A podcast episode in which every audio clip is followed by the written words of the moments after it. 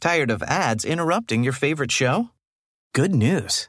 Ad-free listening on Amazon Music is included with your Prime membership. Just head to amazon.com slash ad-free fitness to catch up on the latest episodes without the ads. Enjoy thousands of ACAST shows ad-free for Prime subscribers. Some shows may have ads. Hello and welcome to the Secret Library podcast.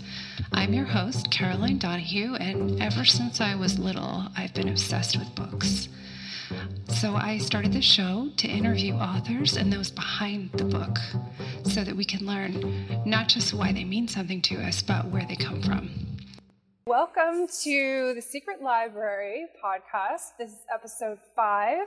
And I'm here with Christina Orlando of Muse Monthly. And I met Christina, what was it, like two weeks ago? A week ago? Yeah, it was, it I think so. Christina signed up for one of my awesome um, 100 Readings Tarot project. And we did a reading, and she told me that she did a subscription box for book lovers. And I said, oh, I know we have to talk about this. So yeah so I snatched her right up for the show, and um, I want to hear more about the history of it because I loved hearing about the philosophy of the subscription box, but I also want to hear just I want to hear how you got to this point, the history. Um, the legacy of Muse mm. Monthly.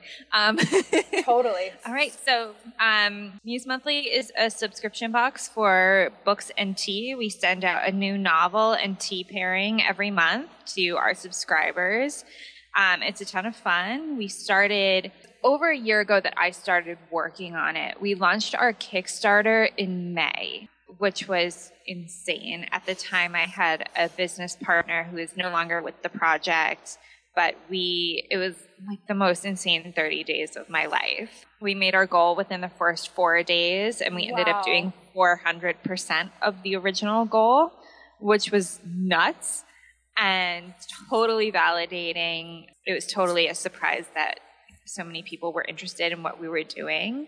And it was very much like, you know, we're just two girls in our in our living room like putting something together and people like it. And so that was really, really exciting.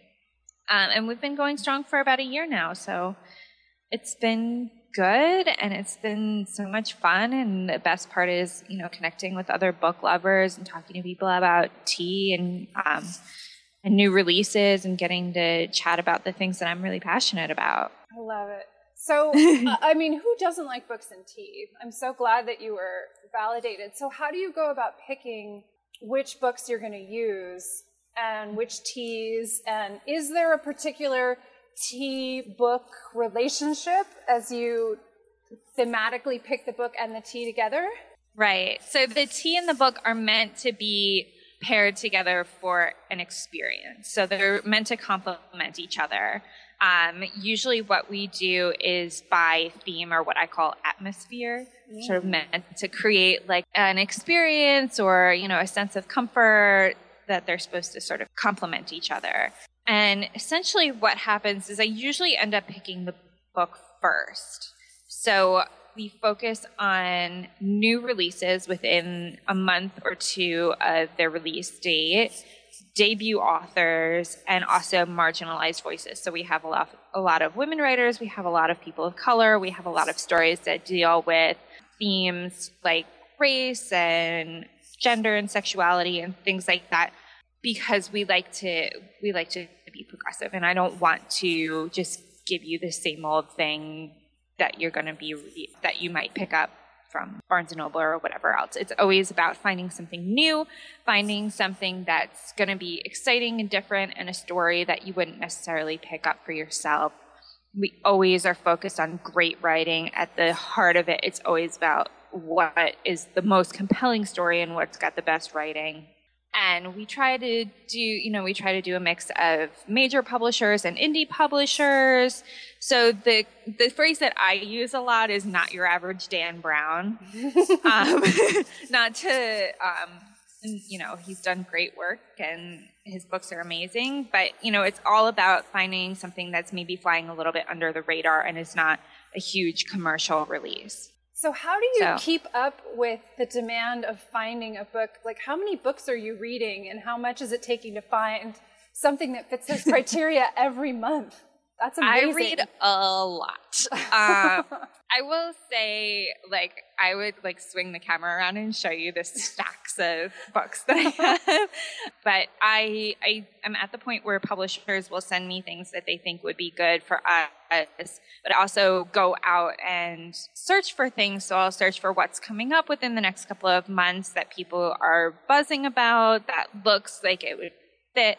That's different from the stories that we've done previously, you know, so I'm always trying to do something different than what we've sent before, not necessarily what everyone else is sending. And it's just a matter of sort of keeping up with the news. And then we also go to a book conference every year. My mom and I go together. We go to Book Expo America. And last year we came home with 150 advanced reader copies. This time I have about maybe 120 and they're all like i'm just staring at them right now. It's very intimidating. They're all sitting on my floor because i don't have space for them on my shelf anymore.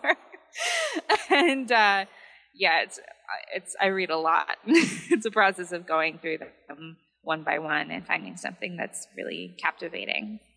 So i have so many questions about this but i think the first would be how far into a book do you think you have to read before you make a decision about it because there's no way you can read all those all the way through. I try to read them all the way through. Wow. I don't end up reading all of them all the way through. I usually, like, if it's not going to work, I'll know within the first chapter or two. Okay. And that is mostly based on the quality of the writing. If the writing is not there for me, then I'm not going to move forward with it. And it's, you know, it's not that like I'm not interested in the story because maybe I'll go back to it eventually, but it's not what we want to focus on for Muse Monthly. Um, if the story is really good, I know within the first paragraph or two. Oh, wow. And it's just a matter of like, this is it you know and there's sometimes where there's a book there's been a couple of times there's a book that um, i've been excited about for a while that like i get that feeling like this is going to be perfect. I know from like the synopsis that it's going to be really, really good.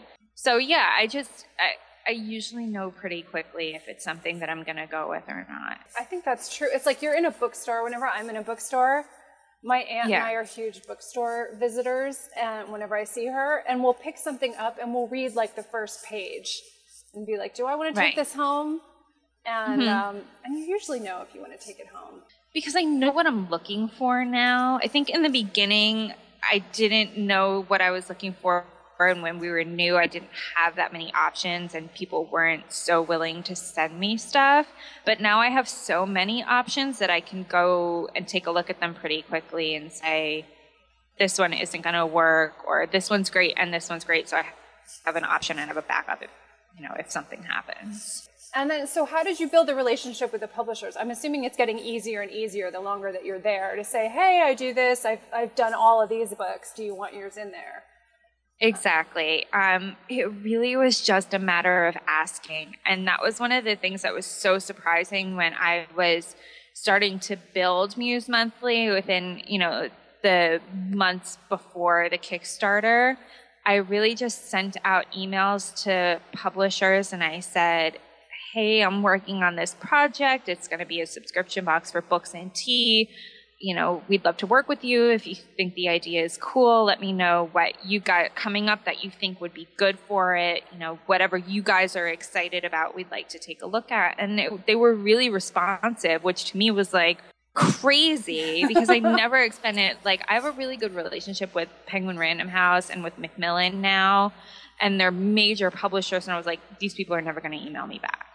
You know, it's been really great and it worked out for the best. And I've made some friends from this experience. So that's really great. But it was really like I I did not expect them to write me back. But it was just a matter of asking. I think that's such a huge message too. For I mean, I wrote a newsletter recently about wanting to get paid to read, like different ways that you can, you know, because I think all of us who are big book people are like, if only I could make money by laying around and reading. Yeah. Not to suggest that you're laying around with that many, uh, with that many review copies. That doesn't sound as doesn't sound like it's in a hammock with you know like a nice cocktail but but it is it's just like there are options if people are creative like what you're doing Yeah. to say you can make a business out of reading Absolutely. And I actually remember being really young, being like maybe in first or second grade, and uh, we were doing a work worksheet that was like different types of jobs, and one of them was reader, and I was like, that's not a job. and now I'm like, I get to read and drink tea for my job, and it's excellent. That's but so the truth amazing. is that there's a I think especially for people who maybe are are writers or who are English majors or whatever, there's this this concept in society that an English degree is not going to get you anywhere and it's mm. not, you know, it's not a money making field and a lot of humanities types of fields have this same issue. But there are a lot of options. It's just that, you know, you maybe don't get a lot of representation, you don't get a lot of access to them. There's so, so many opportunities for people who love books, who love to read, um, whether it's blogging or getting into writing about books, doing reviews, or whatever the situation may be. If you get into publishing, or if you're doing something like this where you're doing a subscription box or talking to other people about books with YouTube or whatever it is, there's tons of options out there. And there's a huge book reading community on the internet.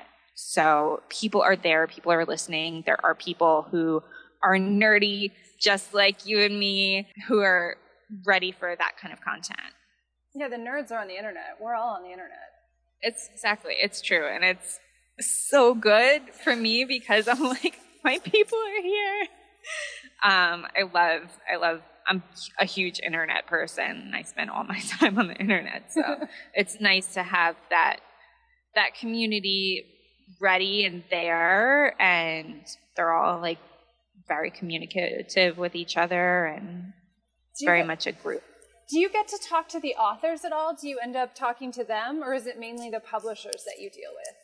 It's mainly the publishers, but we have done uh, author curated boxes. In March, uh, V.E. Schwab released Oh, uh, her second book, A Gathering of Shadows, and she signed books for us, and she also chose the tea that paired with it, which was great. And we are wor- working on doing something similar for the fall. I've got a couple of things on my wish list that I'm hoping will happen. One of my favorite authors we're in talks with, so it's like if that happens, I'm gonna cry and faint and freaking out that this is even in conversation. So that's when I get to chat with the authors a little bit more, but mostly it's through their publishers and their PR team.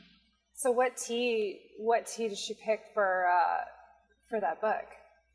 Her tea was called A Midwinter Night's Dream, and it's from Mr. Trombley's tea. And it was a black tea with mint and chocolate and like little red peppers, I think. It's really, really good. It's like mostly chocolatey, and, mm. and it paired really well with her novel. And it was very much, you know, a wintry kind of Right. tea. So it worked very well, and it was very popular. That it sold out like flat. Like there's none of it left. I was yeah, I was curious because I've read the first book in that series, but the second one is sitting in the house and I haven't gotten to it yet. And I was like, is it going to be like a red rooibos because of the red world and the, yeah the whole thing? Um, she did a good job picking out her tea, and I like I love her. I have a huge crush on her. it's like a, a problem. Um, but she was really great when we got to work with her. She did a lot of like retweeting and sharing it around, and that was really good. So yeah, her her books are just amazing. yeah, that was a really fun one. I really enjoyed Yeah. it. So, what else? Like, who else have been big ones that you've been really excited to get? Oh, um, I think we got the new Yann Martel novel, who wrote Life of Pi, and we had him for February. And that was really like a big get because that's kind of a big name. Um, we've got a couple coming up that are going to be bigger names. Um, there's some things that I'm really, I'm like looking around at all my like, bookshelves while I talk to you. Um, but we've had some good luck getting um, not necessarily big name authors. We try to focus on debut authors, but some really cool stuff. Like we had a couple of books in translation, which I was very excited about, um, and some sort of you know more indie stuff. We worked with a couple of indie publishers last year, and that was really great. Um, this year, we're focused on. We've had the first half has been pretty much dominated by Penguin Random House, and it's just a matter of the fact that I have such a good relationship with them, and um, they get to me first a lot of the time. but we're focusing on you know incorporating more indie publishers and more diversity, so we have a lot more um, marginalized voices when it comes to race and gender and sexuality coming up for the next half of the year. So, how far in advance do you know what's going to be in your box? If I'm on top of my stuff, it's two or three months in advance. I try and be two or three months in advance. Mm-hmm. Um, sometimes things happen where the release date changes or um, you know things just don't work out timing wise and then i sort of go into panic mode and I have to find something else. So I'm like scrambling through my bookshelves to find something else. But usually I know two or three months in advance and I have stuff lined up. And then how far in advance do your subscribers find out? Do they just get it in the box and they don't know until it arrives? They actually, I am very good at being transparent. I will start posting the month before what they're going to get in that month's box because my feeling has always been, and a lot of subscription boxes do keep it secret uh-huh. um, until the boxes are sent. But my feeling has always been because literature is so subjective and some people are not going to like what other people are going to like. And I don't want you to end up with a stack of books that you're not going to read. Mm-hmm. I'd rather you be reading them and enjoying them. So if something comes along that you're not interested in, there's the option to skip. Okay. And so you'll be able to skip that month in advance if you're not interested, or maybe if you already got a copy, or whatever the situation may be. And that's always been important to me to make sure that people know what's coming up. And my worry is also, it's always been a worry that if someone has an allergy to the tea, I don't want them to like not know.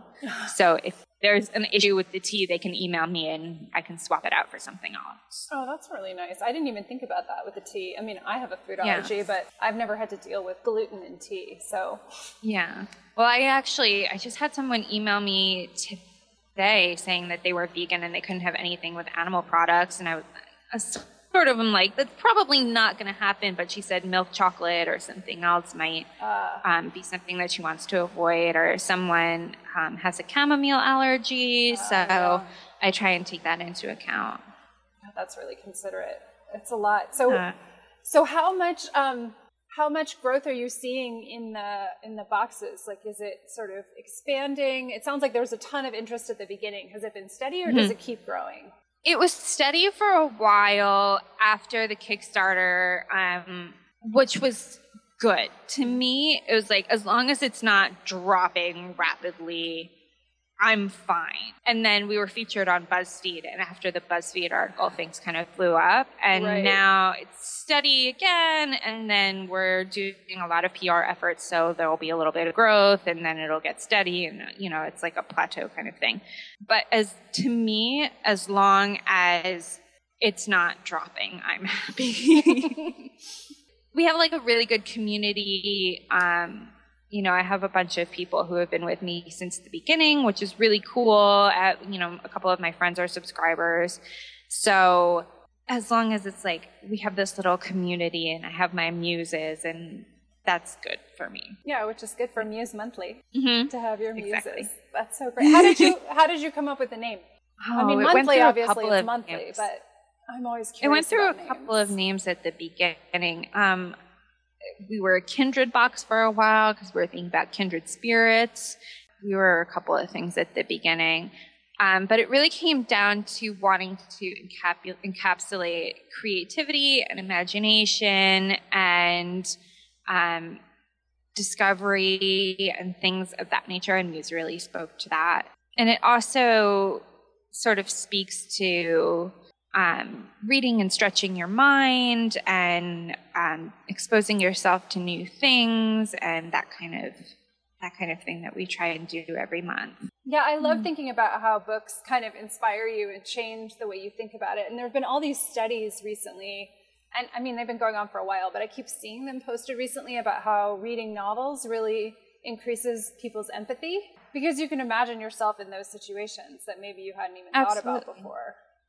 Absolutely. I always think like I'm really good at understanding people and understanding their motivations and it's I think it's because I I read a lot as a kid and I continue to read a lot because you're exposed to so many different walks of life that you wouldn't necessarily be exposed to in in your real life um because you tend as people we tend to gravitate to people with similar experiences and similar interests and things like that we don't push ourselves out of our comfort zone a lot. And that's what reading can do. Reading can take you to new worlds and help you discover new languages and new situations. And that's what's really exciting to me as a reader. It's always a learning experience and always a, a discovery experience So, what were you doing before you did Muse Monthly? Like, how was this like? where have you been an entrepreneur, or is this a totally new thing? I'm just, I'm curious about how you got to this point. Um, directly before Muse Monthly, I was in a really terrible job. I was doing fashion marketing, and I was in a situation where I was told when I got the job that it was going to be the stepping stone to the dream job. Um, and it turned out to not be that. It turned out to be very stressful and um, anxiety inducing to the point where I was having panic attacks at my desk. My hair was falling out. I was physically ill a lot of the time because I was so uncomfortable being there and uncomfortable um, being told to sit at my desk and do the job that I was supposed to do as a creative person. It can be very disheartening to have someone say, why don't you just do what you're told when you want to do new things and you want to learn about new things and you know that you have that potential. Um, it's very difficult to be in a situation where no one else sees that. Um, and it got so bad that I, I had to leave. I didn't have a backup plan, but I was like, I have to get out of here because I'm sick.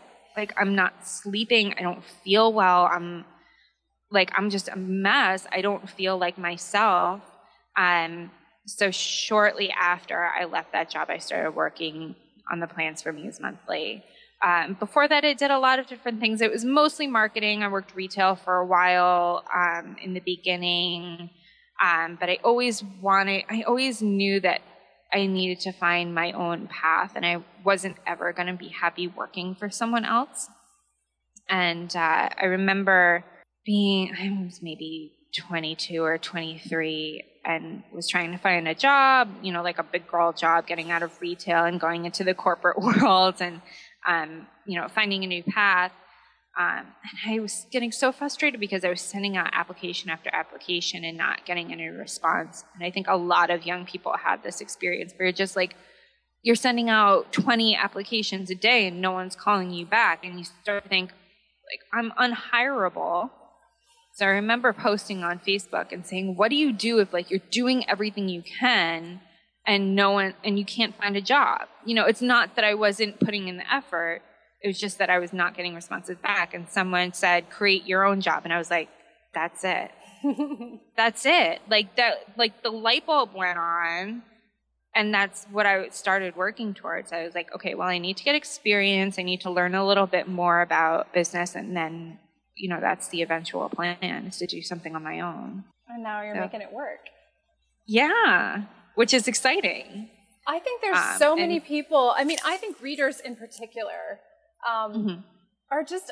We're always wanting to learn something new, and we're always wanting to be outside of the regular, you know. And there's a there's a like a pull to escape, like escape, escape. I must. And I always see this um, in my day job at a ad agency where I do proofreading. There's like the community that sits in the center of the room in the in the lunchroom, and it's like long Yeah. tables, and they all sit together, and I call that like the extroverts area. And then they have these windows along the side, and then there's higher desks um, where you can sit on kind of stools and look out the window, and that's Yeah. the introverts area. And it's all these Yeah. people lined up and like reading books and doing things, and I'm always Yeah. there reading, and it's. I just think that there's very few um, work environments that are hugely validating of people who want to be reading and who want to be growing and who want to be learning more outside of like an academic setting. Yeah, and I always found that very frustrating. And I know a lot of my friends have had similar experiences where they're intelligent, creative people and their jobs are like, why don't you just sit at your desk and do what you're told? Be a little worker monkey. Um, and I don't understand that concept. I really don't. Like, why wouldn't you want your employees to grow to their full potential? Why wouldn't you want them to try something new and to learn about all the different aspects of your business and to, you know, help try and make improvements and give suggestions? Like, what, like, it blows my mind that companies are like, no, just do it, you're told. Like, why? Why wouldn't you want to improve? Why wouldn't you want to um, to use those resources that you have with your, your employees? Why wouldn't you, if someone says, "Hey, I want to try this. I think I would be good at it," why wouldn't you say yes? It's so dumb. It's so dumb. It blows my mind. I hate that. it drives me crazy. Um, well, it may explain it really the rise is. in entrepreneurship. The fact that there's more and more companies being made outside of large companies because Mm-hmm. People don't want to be wasted resources. They want to absolutely, you know, learn more and build something new. Yeah, and I always, um, I was told not to share the story about my my crappy job. My mom told me don't tell anyone that because you'll never find another job. and I always think, a like I don't really want another job like that. First off, and otherwise, like there's some like poor 22, 23 year old who is stuck in a job, a high pressure job, and they're, you know, bossing her about making coffee for people. And, you know, she, like, I know there's some girl sitting at her desk thinking, I'm worth more than this, I can do more than this, but who doesn't want to leave because they think it's going to be the stepping stone to their dream job or this is the way that people do it and this is the way that you climb the ladder whatever it's not necessarily true. It's not the only path. It's like if you're stressed out and you're unhappy, there's no reason to be stuck in that job. There's no reason to be unhappy. You need to get out. And I think for creative people, there's a sense of um, dissatisfaction. You never want to be unsatisfied. You never want to be stuck um, doing the same old thing. It's boring. And for people who read a lot and who are used to consuming a lot of information and using their imagination, that can be very stifling. Absolutely. Yeah. I think it's, I mean, it's just, I mean, it's funny because in a way, the job you took was a stepping stone to your dream job. It just wasn't inside that company or that industry. It's and true. Sometimes um, we have to try working for someone else to see if it fits for us. Um, and if it doesn't, it doesn't. And then you learn yeah. that there are so many great ways to do something else now. It was certainly um, a learning experience in that I learned what I didn't want. and I learned for sure um, how I wanted my life to go. And I didn't ever, like, I have terrible anxiety. And I don't ever want to be in a situation that exacerbates that more than it already is. Like, I get heart, heart palpitations enough. Like, I don't need anyone else putting that stress on me. I really just don't want to be in that situation. I want to live a life that is calm and creative and allows me to have that creative freedom and to always be growing and learning and that isn't necessarily going to happen in a corporate job. I'm sure there are corporate jobs out there. I'm sure there are great companies out there. I know that, you know, there's a lot of startups and a lot of companies that are owned by young people that maybe do a better job of utilizing their employees' capabilities. Um, it was just that my particular situation was not conducive to that, and I, I felt like I needed to get out. It sounds like you made the right choice. I sure hope so. I'm having a blast. So I, it's a joy every day. I feel like I'm getting away with murder. like I feel like I can't believe they're still letting me do this. um, so it's it's been good. It's been really good.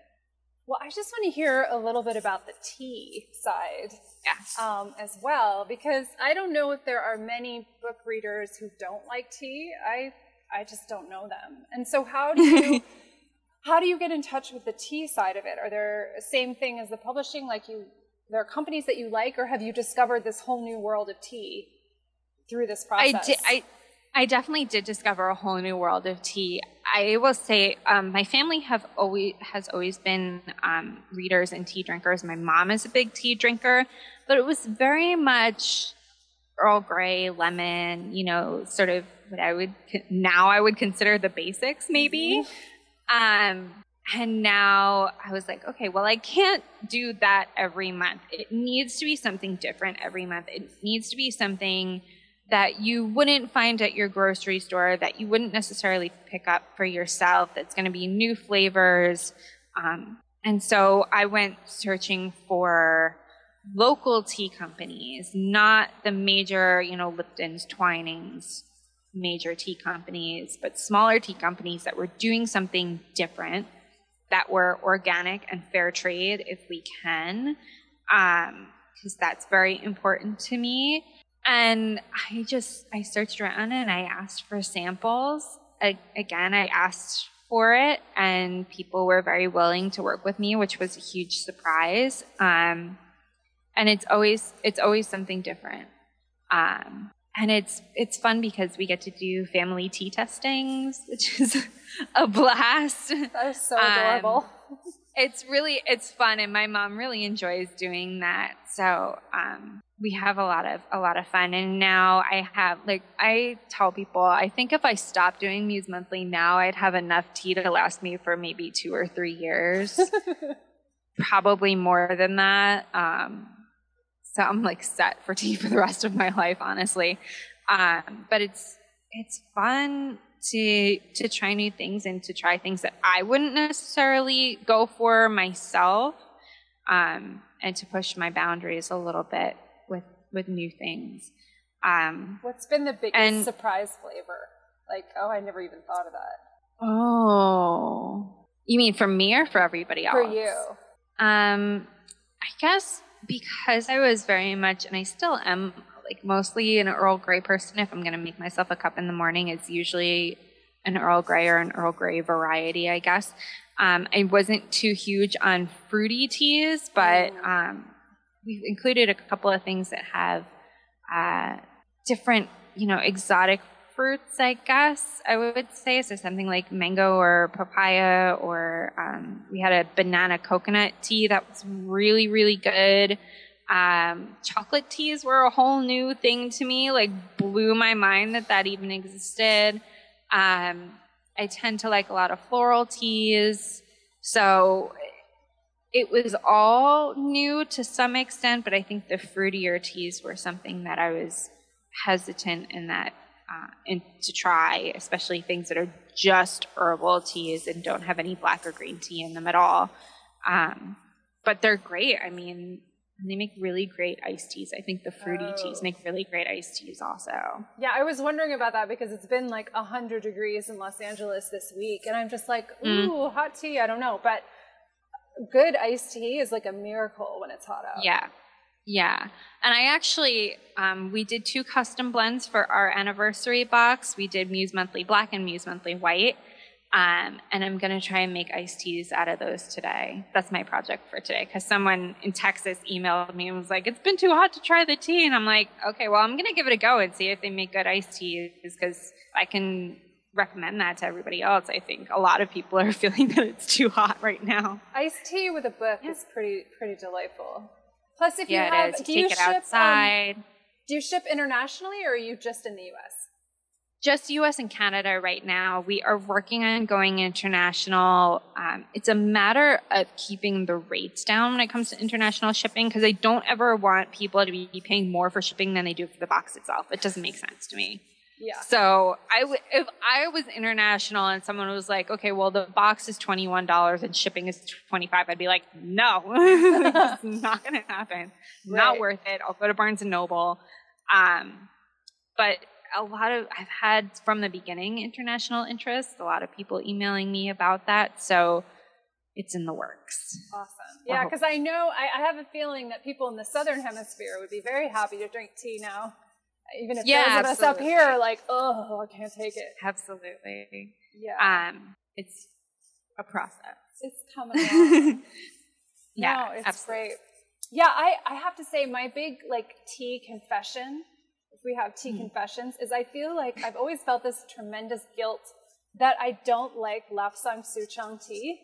Um, it just doesn't do it for me. And I, I think in the same way that I, I like scotch, but I don't like super smoky, peaty, real heavy duty. And I had this friend in college, you know, I'm sorry, Alix, if you're listening to this, but um, but she, I would go visit her in New York because she lived in New York, and she would say, um, "Oh, I've gotten this really special tea, and it was always Lapsang Souchong," and I was like, "Oh no." So I would drink Yeah. it, you know, out of respect for her, and because she loved it so much, and I always felt like I must be like a dud tea drinker because it's just not my tea. But all the other stuff you're talking about sounds really exciting, like the the different, you know, a little fruity would be good. Banana coconut sounds crazy. That was a big surprise for me. The banana coconut's a, it's a rooibos tea, the one that we Oh. used. Um, it's a very light flavor. It tastes um, mostly coconutty, honestly. It's not huge on the banana, but it just adds that little bit of sweetness, which was really nice. I will say my tea confession is I'm not great with the more traditional teas. Um, the more like pure top of the line stuff is not something that I was exposed to a lot, and I. Um, I think it's a bit of an acquired taste. So for Muse Month, we don't usually go down that road because not everybody's going to respond to it super well unless you're like a tea person. Is that is Um, that like a pure Irish breakfast or an English like a pure black tea or I would say more like a sencha, like a like a real traditional Japanese green tea. We did do a gunpowder green that went over pretty well, and that was maybe the most sort of pure tea that we've gotten. Black teas and um, flavored green teas and rooibos usually do pretty well, um, but this sort of pure leaf um, green teas are something I don't usually go for. Just because I'm, I'm worried that people are going to be like, it tastes like grass. what what if you're not used to it, it can Yeah. be a very confusing You're thing. It's like ready. wine. Yeah, no, that's Yeah. true. What has been the crowd favorite?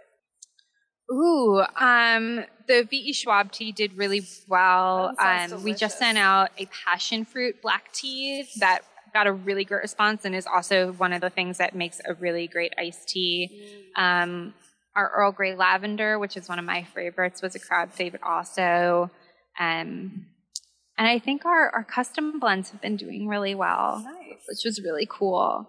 That was one of those things that I was I had wanted to do from the beginning, and I got the opportunity, and I was like, "This is like a dream project. It's so cool. I can't believe they're letting me do this." So yeah, that was a lot of fun. Um, but we've had a couple of really really good ones. I think the vanilla teas do pretty well. So yeah, we have a lot of fun. Nice. It Everyone likes like different it. stuff. I Yeah. love that you've said twice during the show, I can't believe they let me do this, which is it's so inspiring and really lovely to hear. Um, somebody really making a go of it with books as the center of, of what you're doing. So I'm hoping that everybody feels inspired. And if you are out there, if you are the one sitting in your in your desk job feeling really shitty and, and just feeling like this is not what I want to be doing, then um, Christina is here to tell you that you can figure something else out. It'll be okay. It's true. I'm a big believer in creating your own life and never remaining unsatisfied. If something sucks, then screw it. Like, do something different. There's no reason why you shouldn't. You don't need to follow the model that has been set before you. You can create your own path. Absolutely. All together now. It makes me think. Did you read? did you read Girl Boss?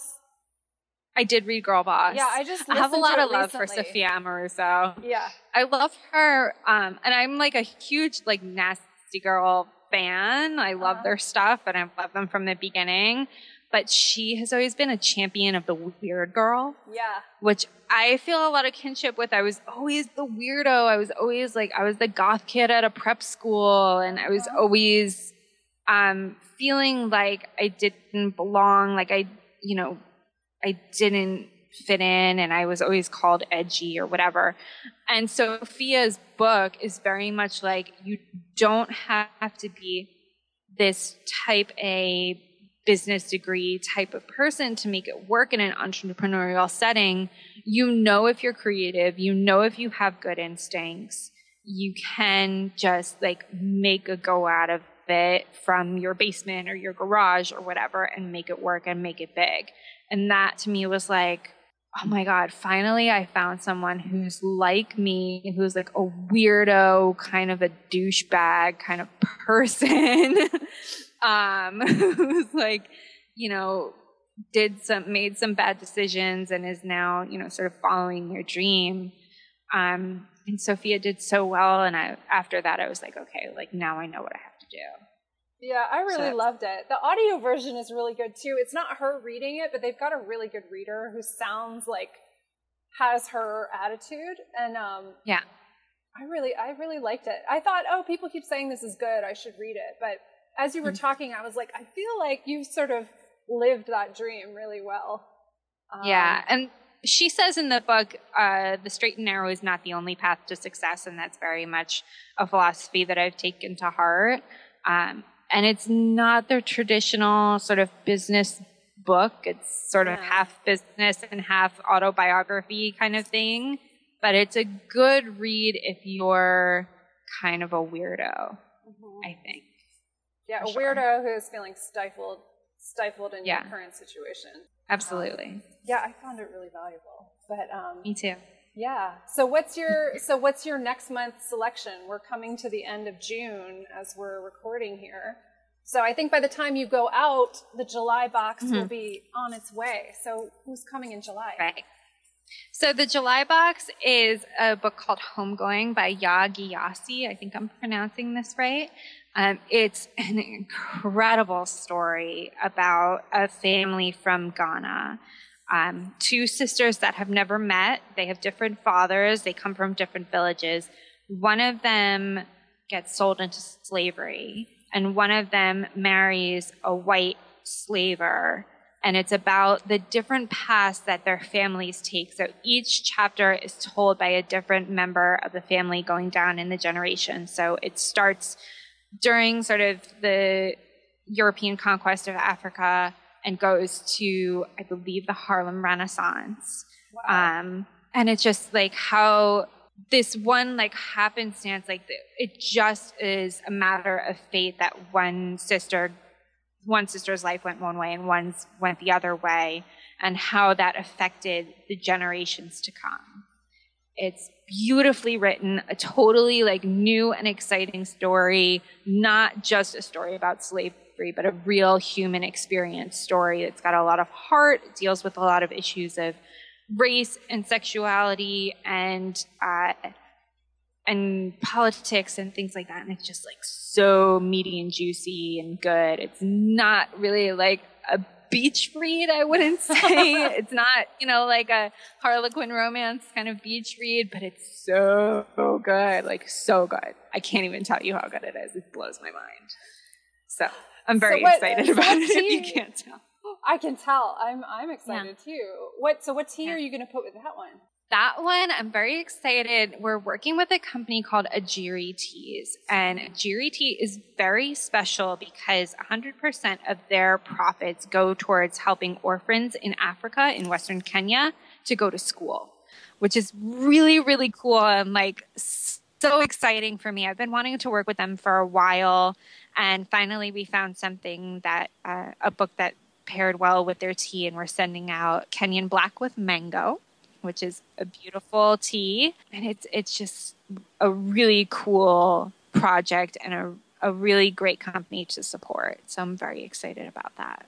Since we're going to post it later, I know that people will have already missed the chance for the July box. So if you know, could you share a little bit about August and maybe even September so people know what they would get if they sign up for the future?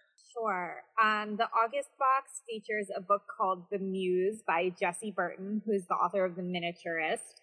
It's so good, and I know it's a little bit cliche because the book is called The Muse and we're Muse Monthly, but it's so, so freaking good. I love The Miniaturist, so I'm excited for that. She's spectacular, and this is such a good story. It's got all the all the elements of a good story. It's got romance, revenge, war, politics, art, like so many different things. So it's really, really fantastic. Isn't and she under with, under thirty years old? Isn't she really young? She she might be. She looks really young. I follow her on Twitter, and she she looks like maybe she's, you know, 27 to 35 ish, which makes me angry. I always get really angry. Authors are really young because I have not published a book yet. And then these people are publishing one of my favorite um, authors, V.E. Schwab. Yep. His is like 11 or 12 books deep, and she's only a year older than me, and I get really mad at her about it. No, I remember reading Jessie Burton's bio, so and, and thinking, yeah. Jesus Christ, and you know, wait till wait till you're 38, like I am, and you and you're looking right. back on these things, and you're like, what have I been doing? That's a yeah. sidebar. um, what's the what's the tea? So the tea is called Flower Crown. It is a white green oolong mix um, with some floral elements mixed in from my friends at Bad Girl Good Tea. And it's so perfect for summer. It's just like the perfect box to round out the summer. And I'm really excited about it. Awesome. And then do you know September yet, or is that a surprise and people will just have to wait and find out? The truth is that I don't know September yet. um, well, if you don't know, then we can't know. We are going through a couple of options, and it's just a matter of finalizing the date and finally, you know, making sure that what we want is going to be available. So uh, we will know soon, and we usually announce on the first of the month. So on the first of August or around that time, we'll make an announcement. So everybody should look yeah. out. And then where? Um, I'm so glad you were able to be on with us. And where can everybody find you? I think I've posted. Um, I'll have in the show notes your your social links and website, mm-hmm. but is there anywhere in particular you hang out more than others? Um, we definitely hang out on Instagram a lot and on Twitter and Tumblr. If you want to reach me directly, Tumblr is probably the best, honestly. Okay, um, good to um, know. And, and our website, musemonthly.com. Perfect. Well, thank you so much for coming on. It's been such a treat, and I know we'll have you back. And I can't wait um, for the July box to get my mitts on it and enjoy it. Thank you so much. I'm so excited. All right, we'll talk soon. Thank you for listening to the Secret Library podcast, where we're going deep inside the world of books. You can listen to all episodes on iTunes. Show notes for this episode and all other episodes can be found online at secretlibrarypodcast.com. To stay up to date and hear about future episodes, please subscribe to Footnotes, my newsletter, on the site. You can also find out about coaching with me, Caroline, and get book prescriptions and other goodies at carolinedonahue.com. If you've enjoyed the show, please share it with a friend and leave a review on iTunes. Thank you so much, and until next week, happy reading.